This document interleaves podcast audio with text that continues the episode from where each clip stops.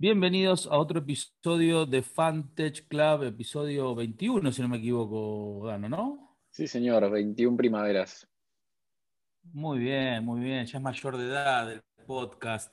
Eh, gracias como siempre a Chocorísimo y a Bierful que nos acompañan.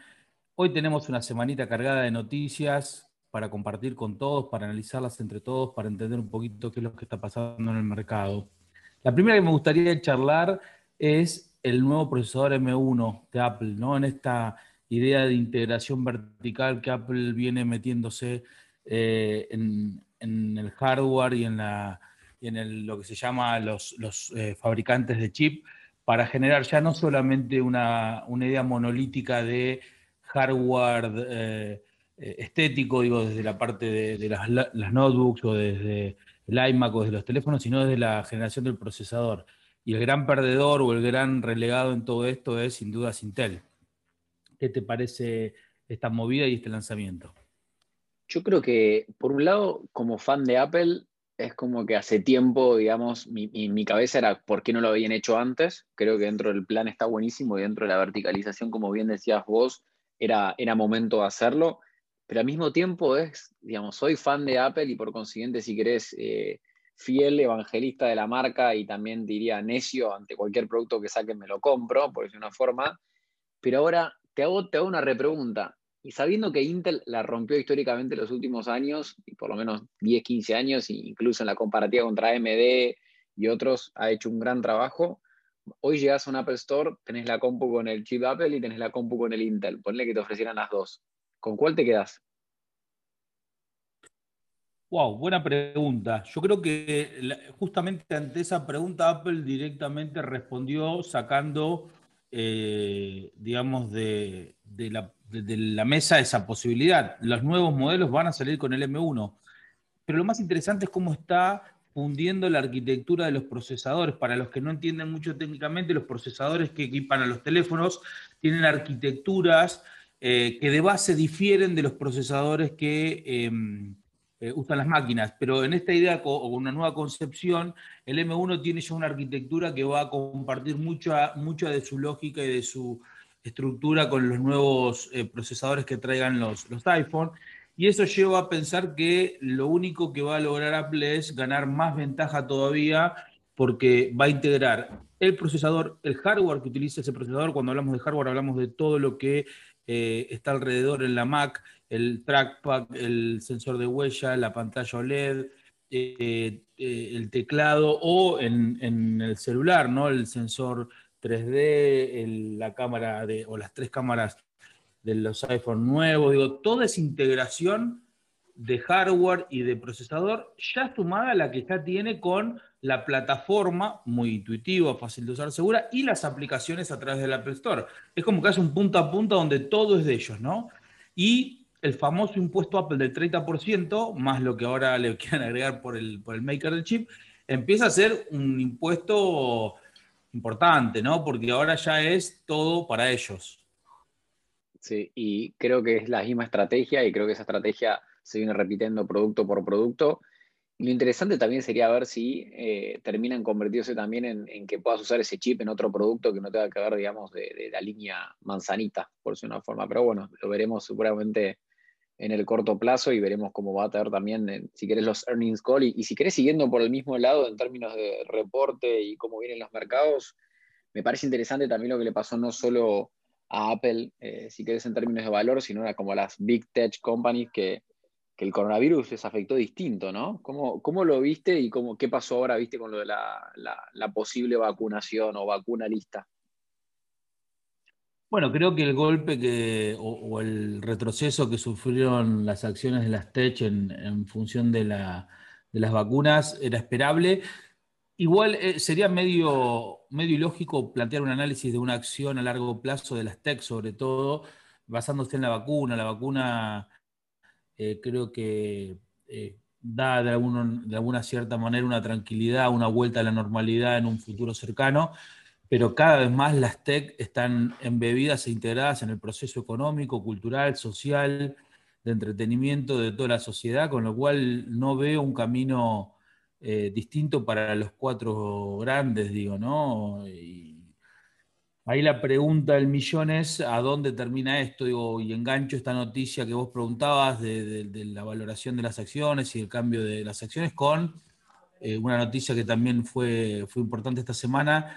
Hace un mes Google eh, rebrandió a todo lo que se llama Google Suite o Google Apps a Google Workspace y en ese cambio de branding, como dando un nuevo concepto de, Workplace para la empresa eh, en la nube, sumó y adicionó la idea de eh, cambiar el formato de, storage, es decir, el espacio que te dan. Históricamente, desde el lanzamiento de Gmail, el producto más disruptivo de Google para mí después del search, eh, el tamaño era como la gran ventaja de Google siempre, ¿no? Cuando los otros email providers te daban, no sé, 50 megas, salió Gmail a romperlo todo con 2 gigas, ¿no? Y cuando Dropbox te daba 2 gigas, eh, Google Drive te daba 15. Y de repente cuando Apple te decía, bueno, iCloud te doy 5 gigas o me pagás, Google Fotos te decía, bueno, te doy 15 gigas o ilimitado. Em, y en este cambio, en este rebranding apareció algo interesante que va, va de la mano, y es que Google acaba de cambiar el formato en el cual va a permitirte eh, usar ese storage, poniéndole límites en Google Drive, pero también poniéndole Google en el almacenamiento y en el uso de Google Fotos. Ahí no tengo muy claro si es hay una estrategia de monetización de, eso o si simplemente eh, dar mucho más de lo que dan los demás no tiene demasiado valor a nivel eh, competitivo. Entonces hay unos cambios interesantes y esto me hace acordar a varias conversaciones de esta semana con distintas personas, no alumnos, clientes, colegas, el usuario de Internet está muy acostumbrado a tener todo gratuito, ¿no? Vos usas Gmail y no pagás, vos eh, usas Google Search y no pagás, por supuesto sabemos que esto se financia con publicidad, se financia con tus datos, se financia con, vos siendo el producto, pero digo, está muy acostumbrado a esto y creo que hay un cambio, empieza a haber un cambio donde cada vez más van quedando menos productos free, tanto de los grandes como de los startups que ya nacen sin modelo freemium y directamente con un modelo de pago para entender o tratar de capturar ese valor que generan los usuarios. Sí, definitivamente, y creo que donde más se ve, eh, creo que tiene que ver, si querés, con la parte de música, con la parte de, de, media, digamos, de contenidos y demás. Fíjate que hoy un Disney Plus, que primero, digamos, pateó el tablero y sale con una, le, saca el contenido a todos lados y sale ya con alguna promoción, pero no sale con un modelo freemium de tanto tiempo, tanto días o algo, eh, empieza a notar, como decís vos, que la tendencia va por ese lado, definitivamente. Yo creo que Google en muchos, o Alphabet, mejor dicho, en muchos de sus productos está yendo hacia eso y está como normalizando la media, ya que, la industria acompaña.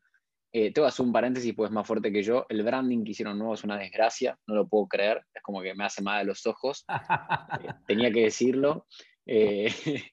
pero definitivamente me hace acordar mucho perdón, me hace acordar mucho a ese al logo generator viste que le pides un logo cualquier cosa te hace un formato de geométrico y le pinta de cuatro colores y básicamente es un logo generator de 2009 de 2000 definitivamente quedó en los noventas es una desgracia no me no me gusta pero bueno, no me voy a poner en ese sentido exquisito. Eh, y definitivamente creo que el hecho de, digamos, siempre la discusión era, si querés, como incluso en los teléfonos, en un montón de servicios, como bien decías, la comparativa con mis amigos era Apple contra Google.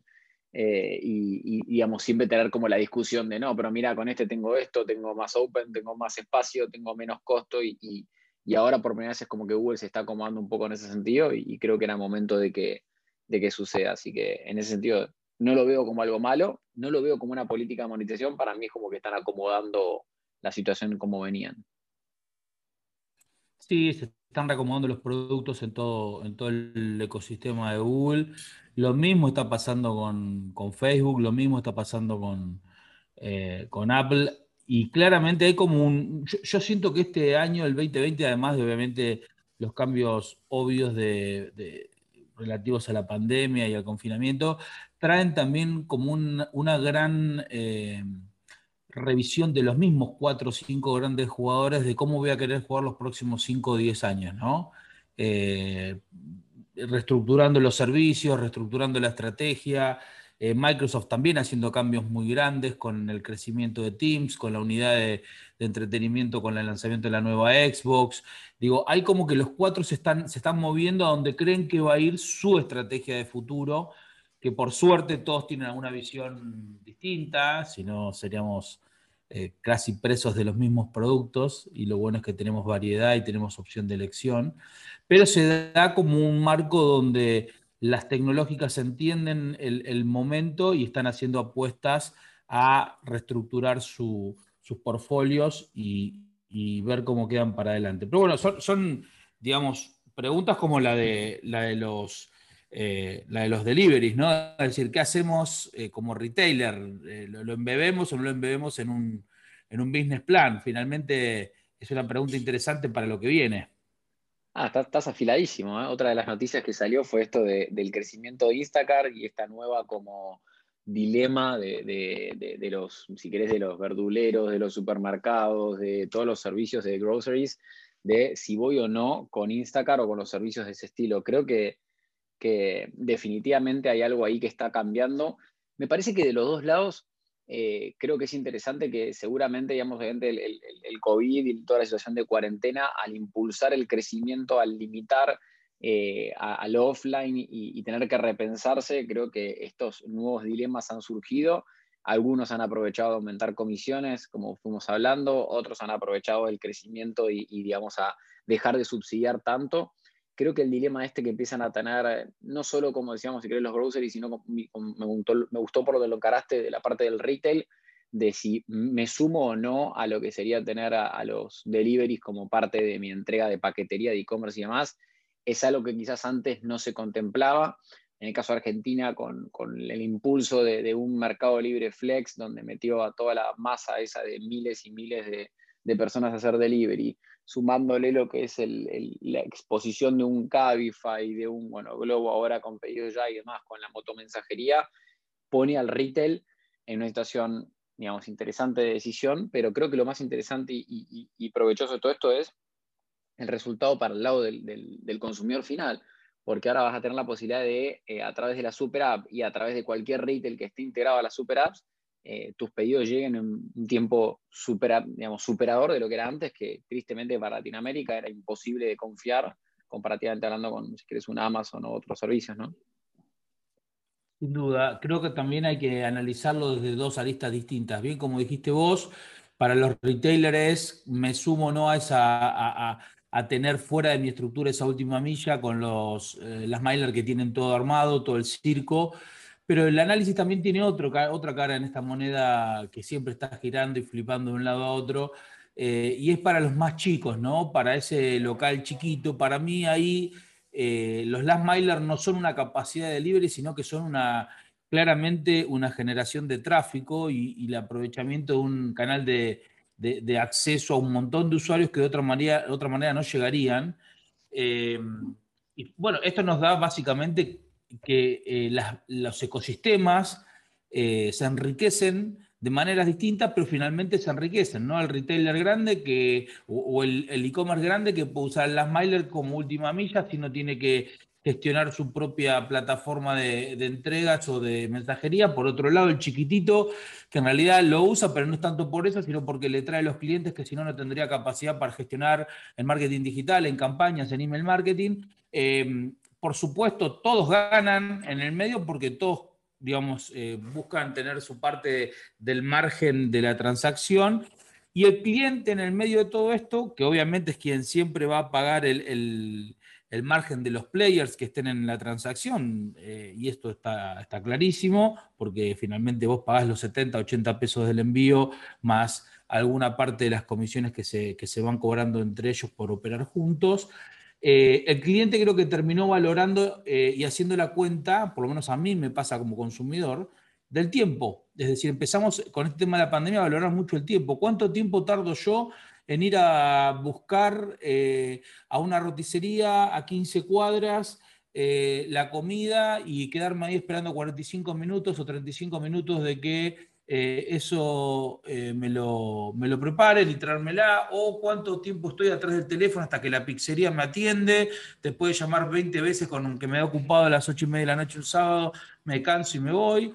Eh, o en el caso de más del e-commerce tradicional, cuánto tiempo pierdo en movilizarme hasta el local, estacionar, buscar estacionamiento, bajar, que me hacen un ticket, ¿viste? Entonces, como que la conveniencia de, todas estas plataformas, el cliente empezó a entender que lo que te dan es un ahorro fenomenal de tiempo y, obviamente las plataformas cobran por eso. Así que creo que hay un ecosistema que está sólido en el buen sentido. También creo que se va a ir puliendo, creo que algunos jugadores son más, eh, más inteligentes y otros a su vez tienen más capacidad de, leverage de, esa posición, pero finalmente, eh, visto en, el tiempo, hay una evolución y una madurez del ecosistema todo, ¿no? Ahora, sí, 100% de acuerdo. Ahora, te voy a plantear dos escenarios y te voy a hacer una pregunta que me, está dando vueltas en la cabeza hace varios meses. En el caso de las super apps, si querés, hay como un par de grandes ganadores, ¿no? Digamos, fíjate las adquisiciones que ha hecho Uber, eh, incluso hasta con Corner Shop, o sea, hay mucho dando vueltas. Fíjate Instagram con Walmart, eh, fíjate, eh, si querés, la Delivery Hero con, toda la capilaridad de, las diferentes super apps que tiene como pedido ya, la participación que tiene en Rappi, en Globo, etc.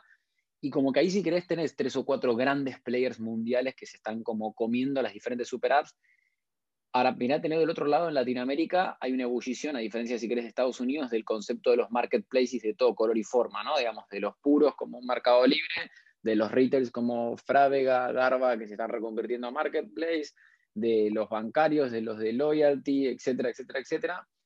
Y, en los dos casos es como que termina, digamos, habiendo una, una línea muy, muy fina y muy difícil de diferenciar entre cuál tiene la mejor propuesta de valor, ¿no? Digamos, porque algunos son por precio, algunos van por curaduría, algunos van por conveniencia, algún que otro va por varios de estos, pero después de eso termina pasando en que para el consumidor final, ese ecosistema también lo termina beneficiando en que salta de una aplicación a otra o de una solapa a otra en el navegador y consigue lo que quiere de la forma que la quiere y, idealmente en el mejor escenario. Ahora, la pregunta es, ¿de quién termina siendo finalmente ese, ese consumidor? Porque, digamos, encima con, la, con el millennial, es, es, dificilísimo, encima con el millennial, el centennial que viven alternando un lado al otro, ¿de quién es el consumidor? Mira, es la pregunta del millón, es la pregunta del millón y yo creo que no hay una respuesta todavía clara. Eh, te, agrego uno más, que no lo dijiste ahí, pero que creo que va a ser eh, quizás el jugador tapado, el que viene, viste, eh, bien atrás de todos los demás y de repente pasa al frente. Yo creo que 2021, 2022, 2023 es la explosión del, del social commerce, es decir, abrir tu WhatsApp, tener tus 10, 15 eh, digamos, proveedores de, recurrencia, digo, tu, carnicería, tu, tu, grocery, tu, y, más un search o más una búsqueda generalizada, eh, y finalmente comprar directamente desde WhatsApp a través del catálogo y pagando con algún tipo de, monedero que saque Facebook en, estos, en estos eh, próximos semestres. Entonces, entre todas esas opciones, yo creo que definitivamente el que gana es el consumidor porque tiene más opciones. Creo que estoy demasiado, digamos, eh, demasiado influenciado por haber leído tanto y tanto a Jeff Bezos, ¿no? Pero la máxima de él creo que se sigue aplicando y es, finalmente, quien me da el mejor servicio al menor costo es quien me tiene como cliente. Entonces, ahí hay un mix de, entender eh, a quién servís dentro de toda esta variedad, porque hoy ya no, antes vos podías decir, bueno, ok, la, mm, eh, la, base que consume e-commerce es una base con un nivel eh, específico, tanto socioeconómico como educativo, como de acceso a las tecnologías.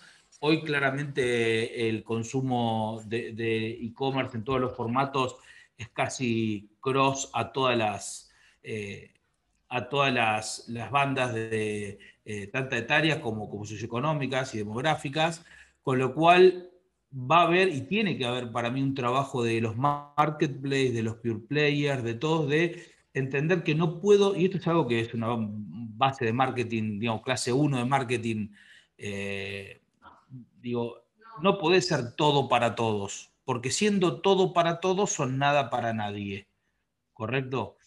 Y si bien uno podría decirme, bueno, pero eso es Amazon, Amazon es todo para todos. Y yo te diría, mira, no creo que Amazon sea todo para todos. Puede ser que sea mucho para muchos, porque es un mercado muy grande, porque Estados Unidos son 300 millones de tipos, pero estoy seguro que no está sirviendo los 300 millones y no está sirviendo eh, todo lo que esos 300 millones compran, ¿no? Entonces, yo creo que en esa diferenciación van a empezar a aparecer eh, plataformas que van a dar una, eh, mm, un foco en la experiencia de compra, no solamente en la navegabilidad, sino también en el formato de pago, en el formato de entrega y demás. Eh, nada, no sé, yo te cuento un ejemplo, voy a, voy a ser autorreferencial, pero y siendo un, tipo que está en el mercado y que conoce mucho el, tras, los entretelones, todavía me, me doy eh, espacio para seguir analizando. Acabo de, hace, no sé, dos, tres meses de esta pandemia, encontré, y lo encontré de manera bastante fortuita porque no lo vi ni siquiera en una, eh, ¿cómo se llama? En una, en una eh, publicidad ni en un email marketing. Encontré un, proveedor de, de, grocery. no vamos a hacer el chivo simplemente porque no, no, no tenemos ningún tipo de de pauta, pero bueno, y, tiene una... Eh, está montado en un tienda nube, digo, no, no, la plataforma justamente no es el, diferencial, el diferencial está, creo yo, en la curaduría de los productos, ¿no? El tipo de producto que vende, cómo lo vende, el formato y sobre todo la experiencia final de compra, ¿no? La entrega gratuita al otro día de compra con todos los productos en frío dentro de una laderita donde te lo dan en la puerta de tu casa, con un camión equipado de frío. Digo, hay una cierta diferenciación de, cómo trabajar, que obviamente eh, genera una recurrencia. Entonces, desde hace dos, tres meses que lo descubrí, está, acabo, de hecho, hace 20 minutos antes de empezar a grabar el podcast, acabo de poner la orden que creo que es la número 12, 13, 14 dentro de los... Entonces, ahí hay un, un cliente cautivo que ya no va buscando otras opciones. Y creo que ese es el camino, ¿no? Vos dirás, bueno, uno a la vez. Bueno, la magia de, digital y la magia de, la tecnología es que uno a la vez se pueden hacer miles o cientos de miles. Definitivamente, y fíjate cómo ese, ese seller o ese retail o lo que fuese te fidelizó a través de, la mejor forma de fidelizar, ¿no? Porque vos cuando hablas de los clásicos programas de fidelización, la clásica es eh, money in, money out, o sea, vos haces cierta transacción de dinero y yo te otorgo cierto valor en puntos o lo que fuese en dinero, y este tipo te fidelizó a través de un servicio, que es como lo famoso, si querés, contenido, ¿no? Que, o experiencia, que es money in, content out. Entonces, cuanto mejor esa experiencia la vaya mejorando, vos vas a seguir comprando y esa experiencia está, si querés, bancada a través de un menor costo de lo que fuese, si querés, otro, otro formato de fidelización. Pero bueno, lo, lo, lindo de todo lo que estamos hablando es que para nosotros, por suerte, tenemos para hablar mucho tiempo. No sé si para nuestros oyentes sea la buena noticia, pero para nosotros seguro. Eh, y tenemos una semana muy cargada de noticias. Seguro, seguro. Bueno, esperemos que todos hayan disfrutado de este, eh, de este análisis y de, este paseo por las noticias más importantes. Nos vemos la semana que viene en otro episodio de Fantech Club. Como siempre, nos encuentran en arroba Fantech Club en Instagram, en Twitter, donde nos busquen. Eh, y esperamos que la pasen bien y nos vemos la semana que viene. Hasta la semana que viene, Dano. Chao, chao.